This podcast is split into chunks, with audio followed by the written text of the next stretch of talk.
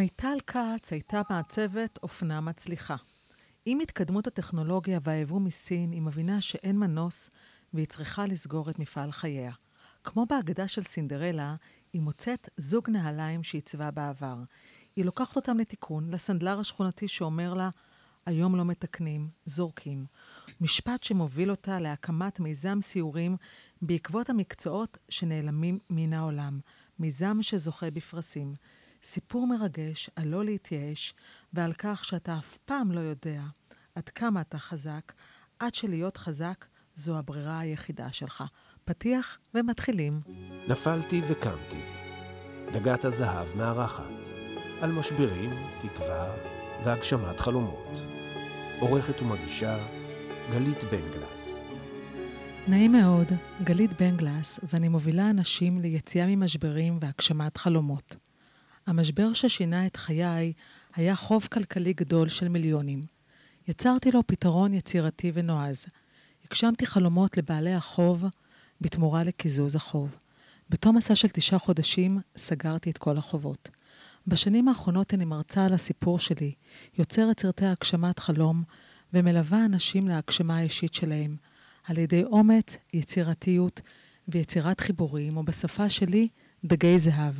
תוכנית הרדיו והפודקאסט נפלתי וקמתי נולדה כדי לתת תקווה. למי שנמצא כרגע במשבר ומתבייש לצעוק הצילו. תקווה היא נקודת ההתחלה לשינוי גם עבורכם.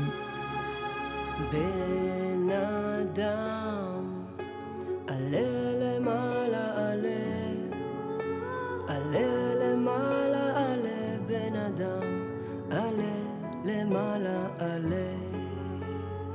אני מתחילה בהודעה משמחת. ב-22 למרץ נפלתי וקמתי, אה, אני מגיעה למופע בטוקהאוס. מזמינה אתכם לפגוש אותי בחיים ולא רק בקול. כל הפרטים באתר של הטוקהאוס או באתר שלי, חפשו אותי בגוגל, דגת הזהב. מיטל, וואו, כמה דומה יש uh, בסיפור שלנו. ממש. את זוכרת את רגע ההצלחה, ככה הרגע שאת מתגעגעת אליו? קודם כל, הרגע ההתחלתי זה זה שאיתרתי את החברה האמריקאית שבעצם אה, מאפשרת לי אה, לייצר משהו חדש שלא קיים. וכשאני נוסעת אליהם לארצות הברית, אז בעצם אה, מזמינים אותי למשרדים של טוני, טומי הילפיגר. וכאילו בכלל, עוד הייתי ילדונת בת 21. כאילו, מה לי ולטומי הילפיגר כל כך מהר בהתחלה, בלי שעשיתי כמעט שום דבר. אה, אף אחד לא הכיר אותי אז. ומה קורה בעקבות המפגש הזה שם? בעקבות המפגש הזה אני מבינה שהיצירתיות שלי היא כנראה כן דבר מיוחד, ואני חוזרת לארץ בעצם עם אה, שבע מזוודות וחלום. חלום, חלום של? חלום של אה, להיות מעצבת אופנה, ובעצם גם לספק את חומרי הגלם שהבאתי מארצות הברית, הרעיון שלי על התלת מימד בשילוב טקסטיל, אה, לארץ. ובשיא ההצלחה יש לך בעצם 50 סניפים ככה סניף, יש לך אה, חנות דגל. לא 50 דגל. סניפים, 50 חנויות. 50 ש... חנויות שאת משווק. משווקת להם, ויש לך סניף בנווה צדק, בפלורנטין, בתחילת הדרך גם בשנקין, נכון. ואז הכל קורס. נכון. בעצם הייתי 16 שנים בענף האופנה, מאוד אהבתי את מה שעשיתי, מאוד אהבתי את הבנות שעבדו איתי ואת החנויות ששיווקתי להם, אבל לאורך השנים ההרגשה היא שפשוט היבוא מסין הולך ונכנס, והחנויות לאט לאט סוגרות, היצרנים המקומיים, ואני מבינה שיש לי שעון חול. איך מתמודדים עם זה ברמה הנפשית? שוב, כל בעל עסק עצמאי שמאזין לנו ובכלל יכול להבין את חוסר הוודאות שקיים באופן תמידי בעסק עצמאי. אין כמעט היום עסקים עצמאיים שיש להם ודאות, שהם יודעים איך, איך, איך ייראה גם החמש שנים הבאות שלהם. נכון. איך מתמודדים עם סין, עם כל מה שקורה, גם בעולמות הטכנולוגיים, גם uh, בכל החנויות ש, שבעצם קמות ברשת, ועם תחרות שאפשר להתחרות בה, ששכר לבן אדם ביום בסין כמה הוא שקל?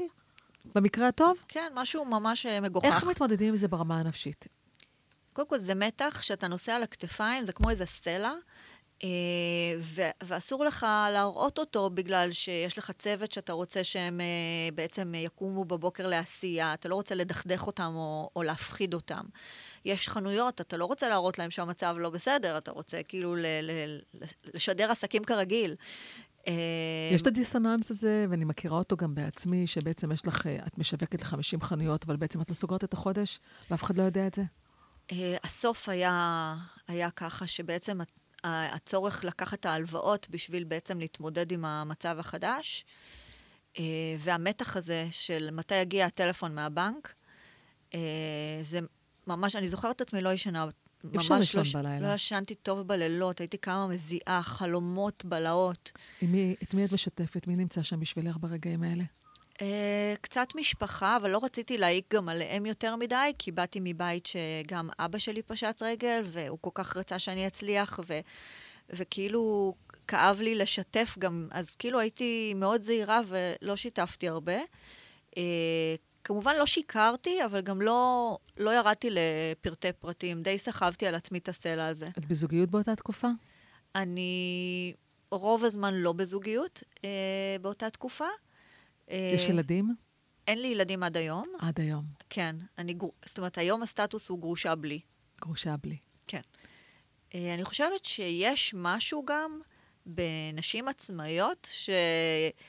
אה, שהקריירה וה... וזה שעושים איזשהו משהו עם חשיבות מאוד מאוד גבוהה,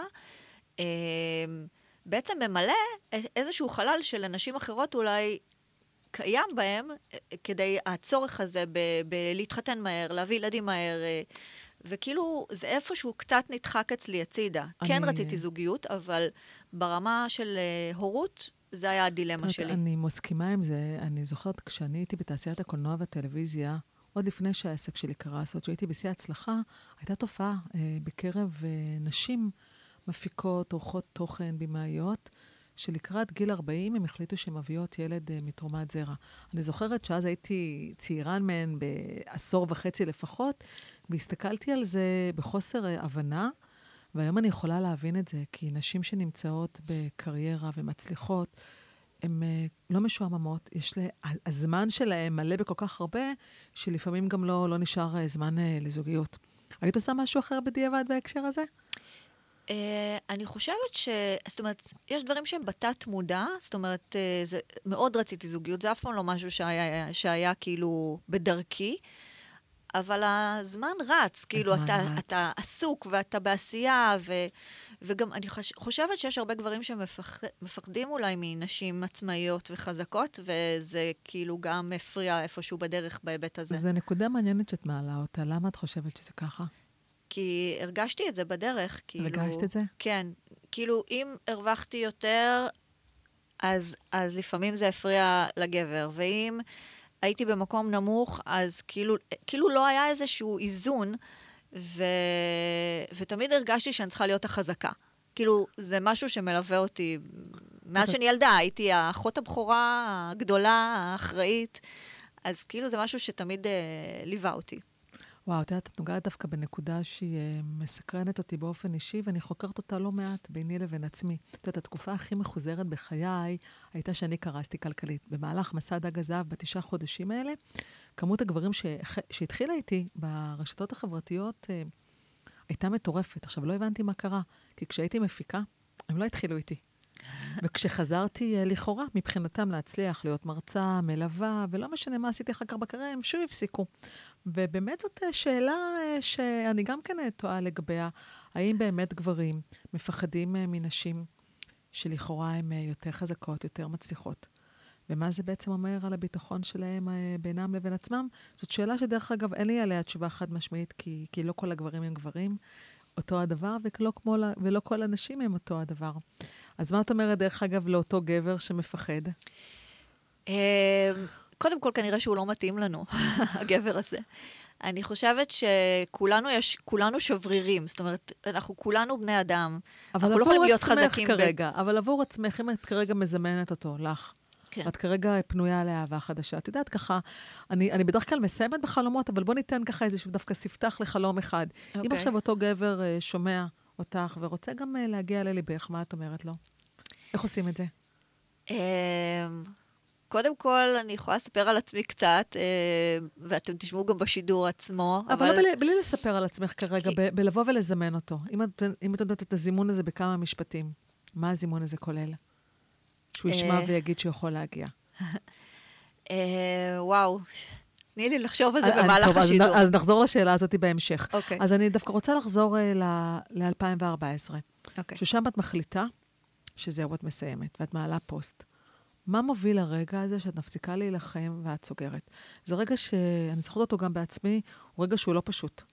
ממש. הוא רגע שלוקח לי לקח הרבה מאוד זמן להגיע לרגע הזה שאני יודעת שאני מרימה ידיים, ואני מחליטה לסגור. מה היה הרגע ש... שבעצם הוביל אותך לידיעה שזהו, את סוגרת, את מרימה ידיים? Uh, המלחמות של 2012 ו-2014 הם היו הקש. איזה מלחמות? היה פה את... את אינתיפאדה. את צוק איתן. צוק איתן, צוק איתן זה 2014. אז זהו, אז... אה, וב-12 גם היה משהו, כל פעם היה איזה מבצע. אה, אז גם ההבנה שהמדינה לא נעמדת לימין העסקים, אה, גם בעיתות משבר. ואני כאילו, אני רואה מחודש לחודש שיש עוד איזו ירידה קטנה, עוד איזו ירידה קטנה, ואני אומרת, וואו, אני לא רוצה, אני לא רוצה ליפול, אני רוצה לעצור את זה. איך עוצרים את זה? איך עוצרים את זה לפני? אני, אני עצרתי את זה שממש נפלתי. לא, לא הייתי מספיק אמיצה לעצור את זה הרבה לפני הנפילה. כי אה, האמנתי תמיד שזה, שזה יסתדר. איך אצלך, איך בחרת לעצור את זה לפני שבעצם את נשארת עם חובות להרבה מאוד אנשים? איך עושים את זה? אמ, קודם כל הייתי נשואה באותה עת, וזה קצת נתן לי רוח גבית. אה, הזוגיות נתנה לך רוח גבית? כן, הזוגיות, okay. שאני לא לבד בסיפור לא הזה. לבד, אוקיי. אה, אז אני חושבת שזה דבר ראשון. הייתה שם ש... תמיכה זוגית? כן, כן. אוקיי, okay, שזה מדהים. וגם של המשפחה, okay. אוקיי. שזה.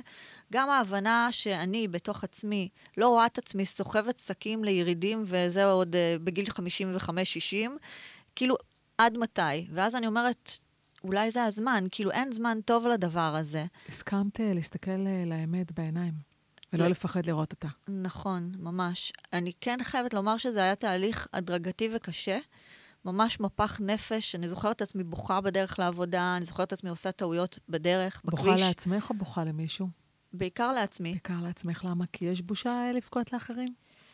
Uh, קודם כל, ברבתי, מה שנקרא, uh, כן, העסק הוא היה השם שלי, כאילו מיטל כץ היה השם של העסק, ואני זה כבר, כאילו איפשהו הגבולות היטשטשו בין אני הבן אדם לבין אני, אני המותג. ואני רואה, רואה אותך מחייכת כאילו שזה... של הבנה, ברור. כן. אז uh, באמת uh, הרגשתי שפשוט אני הולכת לאיבוד בתוך העסק הזה, ואולי אם אני אחתוך את זה ממני, אז אולי אני אתגלה לעצמי. Uh, זה, זה היה, שוב פעם, תהליך. עד הרגע של ההחלטה זה הרגע הכי קשה. זאת אומרת, once אתה מחליט, זה כבר יותר קל, כי כבר לג... החלטת. לגמרי. אתה מרגיש לגמרי. שחצי מהסלע כבר זז. לגמרי. אני זוכרת שאני החלטתי, ממש הצבתי מודעת אבל על בס טלוויזיה, כי ככה הרגשתי, אבל הייתה גם הקלה במוות. כי כשהבן אדם גוסס, כשעסק כן. גוסס, זה הרגע הכי הכי קשה, כי אתה באי-ודאות אם תצליח לה, לה, להחזיק אותו או לא. אבל יש משהו במוות נכון. של העסק שגם משחרר. לגמרי. כי עם זה אפשר להתמודד. נכון, נכון, נכון. ואיך את מכריזה בעצם? מעלה פוסט בפייסבוק? אני ש... מעלה פוסט בפייסבוק אה, העסקי, בדף העסקי, ו... ואני לוחצת. וואו, בדף העסקי, לא בדף האישי, מעניין. כן, בהתחלה בדף העסקי, אחר כך העברתי את זה גם. בדף, ואת לוחצת. ואני לוחצת. עכשיו, אני בכלל לא ידעתי לצפות מה יקרה, כי אז, באותם ימים, פייסבוק היה סבבה, אבל לא היה אלפי תגובות וזה, כאילו... אני לא ידעתי בדיוק מה, למה לצפות. ומה קורה? ומה שקורה זה שאני רואה את המספרים רצים, כאילו, אה, אני נדהמת. מאות אנשים כותבים לי על גבי הפוסט, בוואטסאפ אישי, בטלפון, במיילים, אה, שהם מזדהים עם התחושה שלי, כי כתבתי שם את התחושות של להיות עצמאי, בדיוק. לא רק את הסיפור האישי שלי. אה, ו- ואת הפחדים ואת הרצון לשחרר את הפחד הזה ולחיות רגע בלעדיו.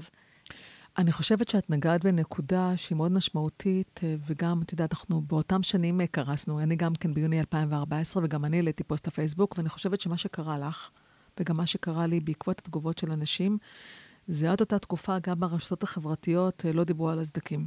אנשים באותה תקופה, עוד בדיגיטל, דיברו על כמה מהמם, וכמה יפה, וכמה נהדר, וכמה הכל מצליח. ואנשים הרגישו מאוד אה, לבד ובודדים. בטח אה, בעלי עסקים עצמאיים, ובטח אנשים שחווים משברים בהכל, בזוגיות, בבריאות, בפרנסה. ופתאום מישהו מגיע, את מגיעה, ו- ונותנת אה, לגיטימציה ופשטות ב- בזה, בדי, קשה לי. ופתאום אנשים קצת יכלו להזדהות עם גם די קשה להם בעצמם. בטח עצמאים שהם אה, די לבד בהכל, בחשיבה, ביצירה. ואין להם, אה, להם למי לבכות. וזה אפשר להם קצת לשחרר את שק הדמעות ולהגיד הצילו בעצמם. הזכרת את המשבר הילד, אה, שעברת בילדות עם אבא שלך. איך זה בעצם משפיע? משבר כלכלי בבית זה משהו שמעצב. נכון. אה, איך זה עיצב אותך?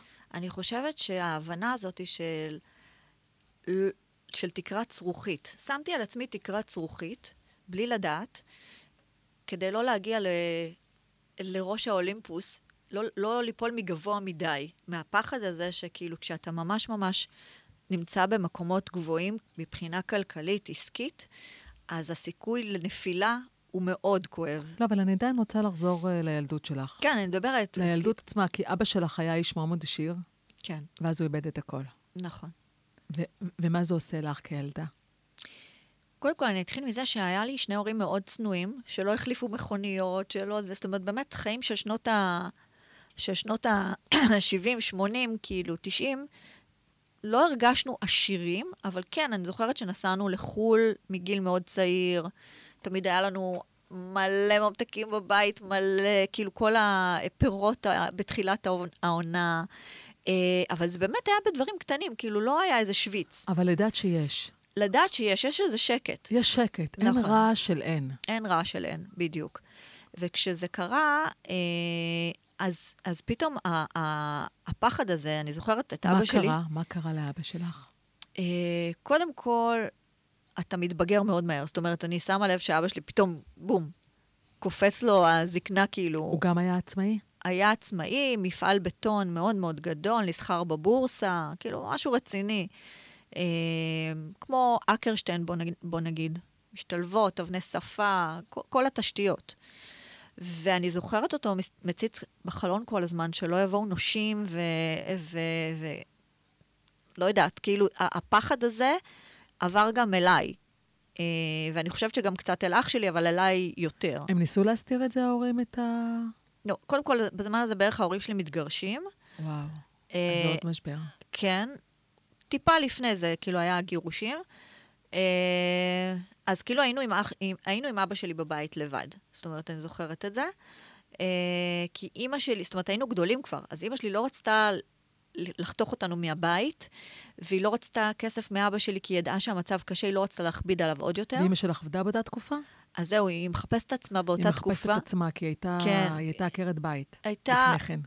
שילוב, שילוב, תלוי בתקופה. ומה זה עושה לך כילדה? מה את מחליטה? לאור המצב, לאור זה שפתאום יש את הפחד מנושים, יש איזושהי החלטה שאת מקבלת לגבי המשך חייך? אני לא חושבת שידעתי שיש את ההחלטה אז. אה, וגם הייתי, זאת אומרת, זה גיל כזה שאתה, זה החברים, זה הטיולים, זה אחרי הצבא, אבל זה כן כנראה יושב איפשהו ב, אה, מאחורי הראש שם. איך מרגישים את זה? פתאום אין משהו? אה, כן, אי אפשר לבקש יותר. אי אפשר לבקש יותר. ומדברים על זה שאי אפשר לבקש יותר, או כן. יש איזשהו קוד של שתיקה? לא, מדברים על זה בפתיחות אפילו, אה, ו- ואנחנו, גם אני וגם אח, אה, אח שלי קצת עזרנו בבית, אה, והשתדלנו לא להציב את אבא שלי, אני זוכרת, באותו זמן. אבל עדיין בגבולות של להיות נערה מתבגרת, כאילו... יש חשש להיות עצמאית כתוצאה מזה, ממה שאת רואה שקורה לאבא שלך? באורח פלא, לא. לא, אוקיי. להפך, זאת אומרת, אני ממש בגיל 21 כבר הפכתי להיות עצמאית. כן, כי בדרך כלל אנשים שחוו משבר כלכלי מאבא עצמאי רוצים את הביטחון ואת השקט. את יודעת, אני מסתכלת על עצמי, לדוגמה, אבא שלי היה שכיר. הרבה כן. מאוד שנים, הוא עבד מאוד מאוד קשה. אני אספר עליו גם בהמשך, בהקשר של מה שאת עושה. ואני זוכרת את הרגע הזה שהוא מגיע הביתה בשלוש לפנות בוקר מהעבודה, ועם המחברת שלו והטבלה, כי הוא, הוא היה המפרנס העיקרי, אמא שלי באותה תקופה לא עבדה, היא בשלב מסוים אולי עזרה כלכלית קצת בבית, ואני זוכרת את הנשימות שלו. אני זוכרת את הנשימות שלו כילדה. מהמקום הזה של היום אני מבינה את המשמעות של לפרנס בית עם ארבעה ילדים עם משכורת אחת. זה, זה בלתי אפשרי. ואני זוכרת מהנשימות האלה, מבלי להבין, אני חושבת שזה הרגע שאני קיבלתי את ההחלטה שאני הולכת להיות עצמאית. Uh, אחיות שלי, דרך אגב, בחרו החלטה של להיות שכירות, וכל אחת מהן שכירה מצליחה מאוד, uh, עם מה שהן עושות. אבל זה מעניין איך סיפור ילדות גם מתורגם אחרת לכל אחד, נכון. וכל אחד מחליט אחרת בעקבות, אותה, בעקבות אותו סיפור ילדות. אז אני חושבת שאני כן לקחתי מזה את תקרת הזכוכית. אח שלי היה שכיר אה, בבנק, כאילו היה לו את העבודה המסודרת שלו וזה, למרות שהיום הוא עצמאי. אבל אז כנראה שהוא חשש יותר ממני, או לא ראה בעצמו עצמאי. ואז הרגע הזה של הנה את מצליחה כמעצבת, עם כל המורכבות של, אה, של להיות בעלת עסק עצמאי, ופתאום מחליטים שאת סוגרת. איך זה משפיע? איך הקצוות האלה של הילדות ואותו רגע שאת נמצאת, מתחברים ביחד? אבא שלך בחיים באותה, כאילו נמצא אז... לא, הוא גם היום בחיים. או בחיים. כן. איך הוא מגיב למשבר הכלכלי הזה שלך? אמ, הוא מפחד עליי, הוא מפחד עלייך. ממש. הוא גם שואל אותי אם אני ישנה בלילה, הוא, הוא כי- מכיר את כי- התחושות. כי יש את התחושות, אז אה, כן, יש כן. איזשהו שיח. כן. אה, סוג של שותפות גורל כזה. שותפות גורל. יש לו משהו שהוא יכול לעזור ולתת? כן, כן. זאת אומרת, אה, יש לו עצות טובות, ו... והוא עוזר לי קצת בפן המנטלי. יש את הפחד שלו שהוא לא מאמין שפתאום זה מכה גם שוב במשפחה, ופתאום גם הבת שלו חווה את מה שהוא חווה? אבא שלי הוא בן אדם מאוד uh, ריאליסטי, וגם מאוד עדין, הוא אף פעם לא אומר בפ- בפרצוף, הוא נזהר בלשונו, מה שנקרא. Uh, אף פעם לא, אי אפשר לתפוס אותו ב- ב- בקטע של uh, רגשנות יתר. אוקיי, מהפולנים? סוג של, כן. סוג של, אוקיי. הפוך מאימא שלי, אימא שלי הרגשנית, אוקיי. הסצנות, הזה, כן, בכי, עניינים, כן. אז מי שם נמצא לידך מהמשפחה ברגעים האלה? אה, תראי, כולם כאילו בסופו של דבר היו סביבי, אה, אבל כאילו בגלל שאבא שלי הבין בבנקאים, הבין במה זה ליפול וזה, אז יותר הייתי איתו. אה, וגם, וגם הייתי נשואה הרי באותה עת, אז כאילו... אה, אז גם עם, אה, עם הבן זוג. ו- ואיך פתאום נולד מיזם חדש? איך בכלל, את יודעת, אני מסתכלת על הקורונה שהביאה המון המון בעלי עסקים, שהעסקים שלהם נסגרו. עסק שנסגר לא נפתח יום אחרי, וגם לא נפתח שנה אחרי. אנשים נושאים איתם פוסט-טראומות מאוד גדולות אחרי משבר כלכלי. אה, הם לא משתקמים כל כך מהר. גברים, דרך אגב, הרבה יותר קשה להם מנשים, אני רואה את זה גם אל מול תהליכים שאני מלווה. מגיעים אליי לא מעט אנשים במשברים כלכליים, וברמה המנטלית זה משהו, אה, זה, זה לחזור ללכת, מבלי לדעת שאתה יודע ללכת בהתחלה. נכון. כמה מהר, איך מגיע בכלל אה, הרצון, האמונה, אה, לחזור אה, למיזם חדש? אז תראי, קודם כל, אה, הייתי, כמו שאמרת, על קצה ההר, וזה היה או ליפול, או לחפש את השביל למטה, הבטוח. עכשיו, מה שקרה, זה שאם זה לא הספיק, באותו הזמן אני, הגירושים שלי, הנישואים שלי עולים על סרטון, ואז אני חווה גם סגירת עסק וגם תהליך אה, גירושים לא פשוט. ואז אין לי הרבה זמן להתאבל. זאת אומרת, אני לא יכולה להתאבל, אני חייבת להתפרנס, דחוף. כאילו זה היה... את מבינה שיש לך אותך. ואני אני עוד לא מבינה, אבל מה שקורה זה שאני מתחילה לחשוב, איפה אני? מה הידע שלי שצברתי כל השנים? מה אני יכולה לתת עוד לעולם? ומה את יכולה עוד לתת לעולם? אז קודם כל, המחשבה הראשונה הייתה, זה שאני תמיד הייתי המפיקה, זאתי שקונה את המתנות הכי יפות, זאתי שתמיד דואגת שהכל יהיה מתוקתק.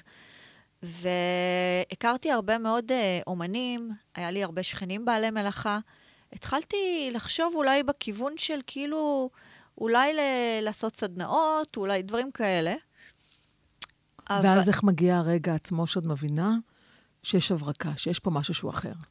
Uh, אני בסוף התהליך של, uh, של, המ... של אריזת הסטודיו שהכרתי עד לאותו היום, ואז אני מוצאת בסטודיו שקית. בתוך השקית שמלת כלה, כתר וזוג נעליים שהצבתי לאיזה תצוגת אופנה. ממש סימבולי, נו- נוגע בכל אחד מהמשברים שלך בדרך זו או אחרת. נכון. שמלת כלה, הנישואים מסתיימים, כתר, להזכיר לך שאת מלכה, והנעליים, אה? לא חשבתי על זה, לא יפה. זה. זה סימנים מהיקום, ואז הנעליים. נכון. והנעל, אחת מהן נפתח לה הדבק, ואז אני... אין לי מה לעשות איתה, זה אפילו לא היה המידה שלי, אבל התחושה הייתה להיאחז ברגע הזה, ולכן אני הולכת לסנדלר. עכשיו, כשאני הולכת לסנדלר, אז אני רואה בן אדם מבוגר יושב בכוך קטן, כמו שאפשר לדמיין סנדלר. והוא מספר לי שכבר הרבה זמן אין לו עבודה. הוא ממש משתף אותי, כאילו, אני ממש מרגישה שאני נכנסת ושבא לו לספר. עוד לא הבנתי את המשמעות אז, אבל כן הקשבתי לו, וכשהוא סיים לתקן לי את הנעל, הוא אמר לי ש... אה, רגע לפני שיצאתי, את יודעת, מיטל, היום לא מתקנים, זורקים. והמשפט הזה זורק אותי תרתי משמע. וואו. והמשפט הזה מוביל אותך למיזם הבא שלך. בדיוק. ומפה, מאותו, מאותו משפט אה, של סנדלר, נולד מיזם. מיזם נכון. חדש, שאת קוראת לו? בעקבות המקצועות שנעלמים מן העולם. וואו. ובעצם המיזם הזה, מה הוא עושה? הוא תומך בעסקים ותיקים שבעצם אה, זכות הקיום שלהם אה, הולכת ונעלמת בעקבות הטכנולוגיה והיבוא שמחליף יד אדם. כמו מה? איזה מקצועות? כמו למשל אה, רסטורציה של רהיטים עתיקים, כורך ספרים, יצקן, נפח ברזל. שבעצם הסיורים מגיעים אליהם? נכון. וואו. בעצם בניתי מיזם שתומך בהם דרך סיורים, זה מקבלים חיבוק המוני, וואו, מדהים. ועם הזמן גם אה, הוספנו תקשורת ועוד דברים שאני אספר לכם אולי בהמשך, אם יהיה זמן. אז, אה, אז בוא נעלה רגע לשידור את אה, שלום צימבר, שהוא כורך ספרים, והוא חלק מהמיזם שלך. נכון. שלום, שלום, אתה איתנו על הקו? כן. תודה רבה שהצטרפת אלינו. אז איך המיזם של מיטל שינה משהו בחיים שלך? האמת, לפני שבע שנים אה, היא פנתה אליי שהיא רוצה לעשות סיורים, היא רוצה לעשות סיורים, להגיע אליי, אה, לראות מה אני עושה, זה מקצוע שנעלם מהעולם. בן כמה היית אז? היום אני בן 80. צעיר בן הייתי- 80, אוקיי. כן, אז הייתי שבע שנים פחות. ועדיין עבדת. עבדתי, אבל עבודה כמעט ואין. למה? בגלל שהיום הכל עובד, עובר דרך המחשבים, האינטרנט, אין כבר אה, ספרים. מה המשמעות שאין, שאין עבודה בגיל 70 פלוס? מה המשמעות של, שלך ש, של לעבוד? מה המשמעות הזאת לצעיר בן זה 80? לקום, זה לקום בבוקר ולדעת שיש לאן ללכת ומה לעשות, ואנשים אה, אה, מכבדים אותך, מביאים לך כל מיני דברים לעשות, דברים יפים, אני עושה דברים אה, מאוד מאוד יפים, ואני נהנה שאני רואה את המוצר הסופי. וברגע שזה נעלם, אז זה, זה מבאס, כי... זה חיוניות. לחשוב על להיות בבית זה דבר מדכא מאוד מאוד. אז האמת היא שבהתחלה, כשזה קרה, נשארתי פה למרות שכמעט לא היה לי מה לעשות פה. למרות זאת נשארתי פה, וחיפשתי לעצמי כל מיני עיסוקים צדדיים כאלה, כמו טיפול בחתולים, או לסעוד קצת אופניים. ואז מיטל הגיעה, ומה זה בעצם יוצר ועושה? אז זהו, אז ברגע שמיטל הגיע, אז זה, זה נעשה מהפך. למה? תראי, זה סיורים שזה כבר שבע שנים, ובאים לפה כל פעם 20-25 אנשים, ולקחה אותנו לרדיו, ולקחה אותנו לטלוויזיה ארבע פעמים.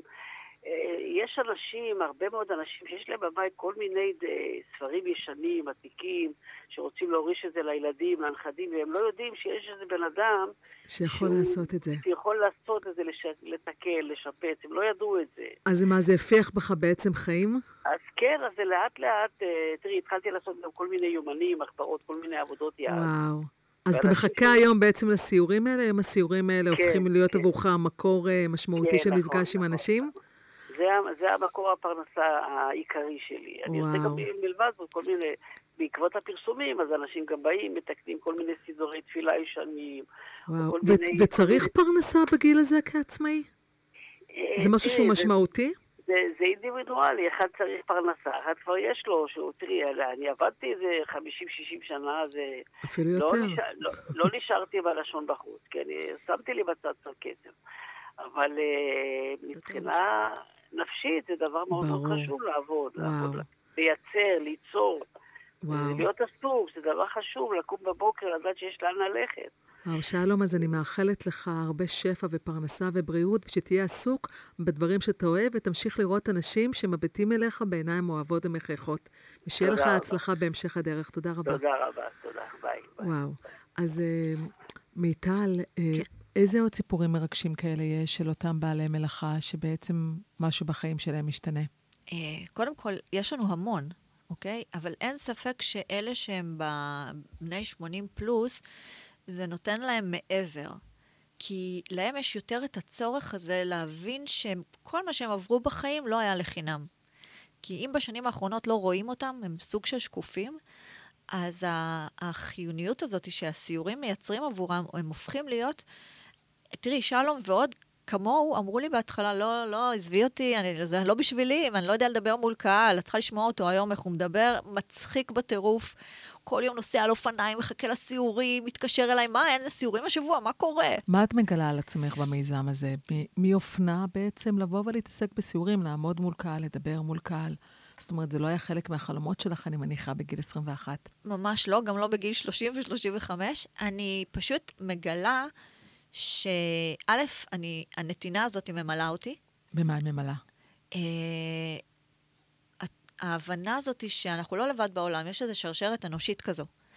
ושא', אני מרגישה שאני עוצרת כל יום, כי ליזום סיור, הוא לא נראה אף פעם אותו דבר. כל פעם זה מישהו אחר, בעל מלאכה אחר, סדר אחר, אנשים אחרים בסיורים, אני מוצאת כל פעם בעלי מלאכה חדשים, חדשים ישנים, מה שנקרא. אה, ו- וגם היום אני עושה סיורי מחזור, ככה את שבסופו של... מתעסקת ביצירה כל הזמן. כל את הזמן. עדיין יוצרת, לא בגדים ולא חומרים, אלא את יוצרת. בדיוק. החומר הגלם שלך הופך להיות בני אדם. בדיוק. והיתרון הגדול פה שאני לא דואגת רק למיטל. אני דואגת גם לאנשים אחרים, וזה ממלא אותי באושר גדול. מה הקהל הזה בסיורים מרגיש בעקבות ה... ה... הפגישה שלו עם אותם אה, בעלי מקצועות אבודים? שחלקם גם לא צעירים בגיל, אני מניחה.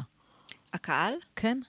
כן, הקהל מעורב, אה, אבל אין ספק שאחוז לא מבוטל מהם אה, גם בעצמם בגיל השלישי.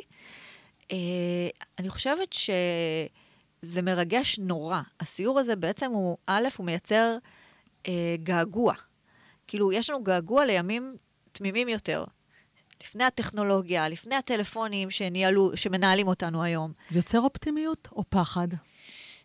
אני חושבת שקצת גם אופטימיות וגם עצב. זאת אומרת, הסיור הזה, מה שנקרא, הוא ביטר סוויט, שמח עצוב כזה. אה, כי הם פוגשים בעלי מלאכה מאוד שמחים, שאוהבים את המקצוע שלהם, אהבת נפש, ומחכים ל, לרגע שהסיור יקרה. מה זה עושה לך שאת רואה את אותם בעלי מקצועות אבודים, שאת כרגע בעצם יוצרת להם מפגש עם הקהל וגם לעצמך את הפרנסה דרך זה? יש את הפחד שאולי גם זה יהפוך להיות לא רלוונטי בבוא העת, דווקא עכשיו עם כל העולמות של הבינה המלאכותית והכל משתנה והכל טכנולוגי, ולאט לאט הכל מתפייד לו. קודם כל, הפחידו אותי כל הזמן. גם כשהקמתי את זה, מה, איך תתפרנסי, ואת לא תצליחי לשלם, ואני בעצמי הייתי מודאגת איך אני אביא אנשים, אה, והטכנולוגיה, ואנשים מבוגרים, והם לא יישארו פה, ו- ו- ואז מה תעשי? הם לא יהיו. הרי מקצועות נעלמים. אז קודם כל, חלק יש דור המשך, ואני גם היום אה, כותבת, ואני היום מרצה, ואני מפתחת עוד סיורים, אה, ומחפשת אותם בכל פינה, אז אם אתם שומעים אותי, אז אנחנו מחפשים אתכם. אה, ככה שבאמת, אה, אני חושבת שכשאתה נמצא במקום הנכון, עם הייעוד שלך הנכון, ואתה מסתכל לאמת בעיניים, בלבן, אז, אז, ה- אז לא לפחד, כאילו, זה אמור לקרות, זה קורה, ואם אני אצטרך להמציא את עצמי מחדש, אני אמציא את עצמי עוד פעם מחדש, יהיה בסדר. את חושבת שאת נמצאת כרגע במקום שלך, שכל הנפילה הכלכלית הובילה אותך למקום הזה שאת צריכה להיות בו?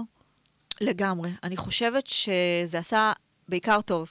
זאת אומרת, היום אני הרבה יותר מאושרת. אני גם, אם, אני היום מנהלת עסק ללא מלאי. את יודעת איזה כיף זה? וואו, אני יכולה להבין. ללא מלאי, ללא משרד, היום, כן. עלויות תקורה. ללא overhead. דרך אגב, שבעיניי אה, זה אחד הטיפים שאני הכי ממליצה לבעלי עסקים, לצמצם overhead. נכון. לצמצם overhead. מה החלומות שלך? וואו, בוא נחזור לזוגיות, לזימון הזוגי. אוקיי. מה, מה הלב מבקש? ככה תנסי ככה לפתוח אותו ולדבר אה, רק מהלב, אה, אם הוא שומע אותך. אם אתה שומע אותי, טוב, קודם כל אני מחפשת בחור ערכי אה, ו- וחם. אה, כמובן שיהיה הטעם שלי, שזה כאילו, אני צריכה לפגוש את האחד בשביל לדעת, איך אבל אפשר, כאילו, איך, איך היום בעולם דיגיטלי, ואנחנו מדברים על כל העולמות הדיגיטליים, איך אפשר? איך, איך ניגשים, איך מכירים? איך זה יכול לקרות? אני ממש לא מתחברת לזה, מאוד קשה לי, אני נמצאת כן? שם. אני כן? נמצאת שם, כאילו, איך כמו כן? כולם. איך אפשר להתחבר, אבל? איך אפשר להתחבר היום אלייך? דרך מה? אה, קודם כל, אין כמו, אין כמו אה, מפגש בסופר. מפגש בסופר. או, או בבית קפה. אני אומרת, כאילו, ת- גברים, תפסיקו לפחד לגשת אלינו. אוקיי. אז את אומרת ממש אה, שיפנה אלייך אה, בסופר. דרך אגב, באמת, אני חושבת שהגענו לתקופה שאנשים באמת מפחדים אה, לפנות. אני לא יודעת מה הוביל לזה ומה גרם לזה, אבל אפרופו המקצועות האבודים, מה שקצת היה פעם הולך, הולך ונעלם לו. איזה עוד נכון. חלומות יש לך? אה, אז בפן העסקי, יש לי תמיד חלומות אה, במגירה, אני לא כן. מגשימה אף פעם את הכל. עכשיו יש לי פינה חדשה שאני מכריזה עליה ברגע זה, ואני קוראת לה עצת זהב, מדגת הזהב. את תגידי מה היית מבקשת, ואני אתן לך עצה איך זה יכול לגרום, איך את יכולה לגרום לזה לקרות. מהמם. אה, אז ככה, אני גם מחפשת, היום אני למשל הרמתי פרויקט חדש, כי אני לא מגיעה לכל בעלי המלאכה והעסקים הוותיקים, ופונים אליי המון, ומאוד קשה כאילו לעשות את כל הפן ההתנדבותי הזה לבד.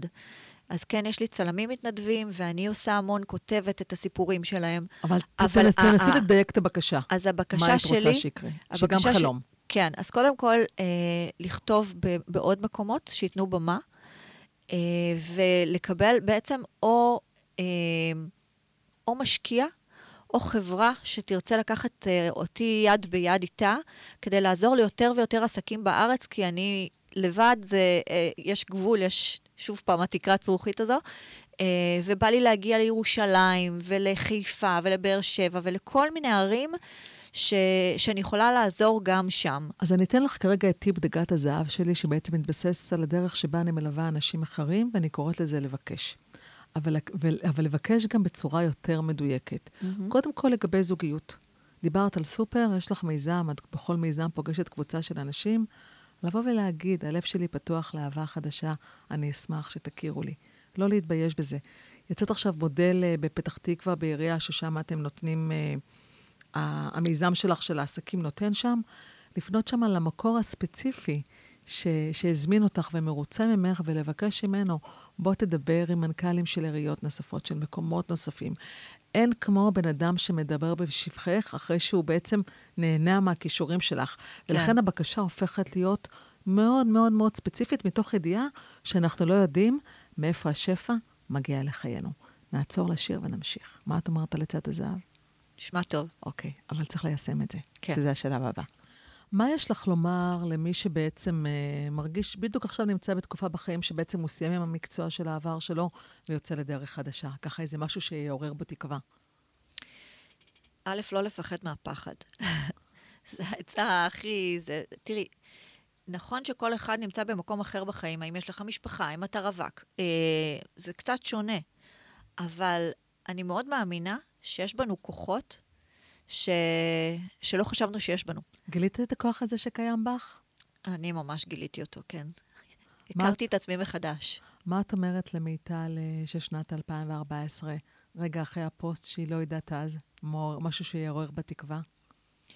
שהחיים הם חזקים, אל תפחדי. אם הצלחת בפעם הראשונה, את תצליחי גם בפעם השנייה.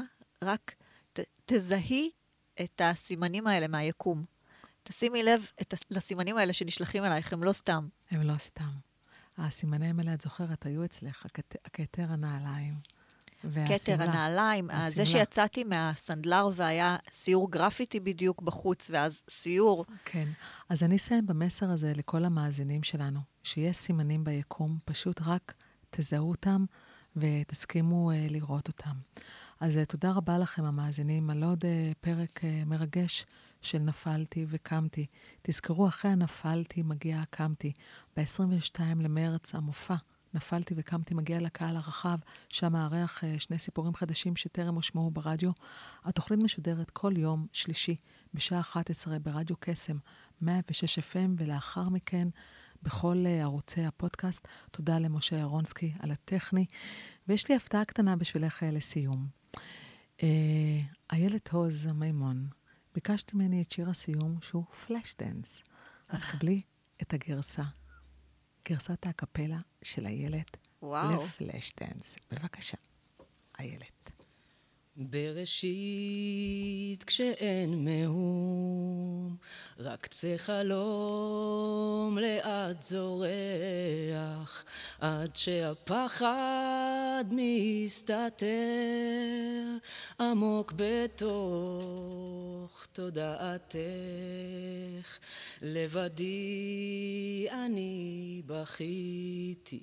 דממת דמעות מלאות גאון, בעולם עשוי פלדה, עשוי אבן. שומעת את המנגינה, עיניי עוצמת מפנימה, הקצב מרחף עוטף סביב, תופס את הלב שלי. איזו תחושה מפעימה להיות האמונה עצמה יכולה להשיג את הכל, עכשיו רוקדת את חייך. קחי את שוקותייך, הגשימי בחייך. תמונה למציאות, תרקדי בדיוק אותך. וואו, תודה רבה. מדהים. כל הכבוד. וואו, מרגש.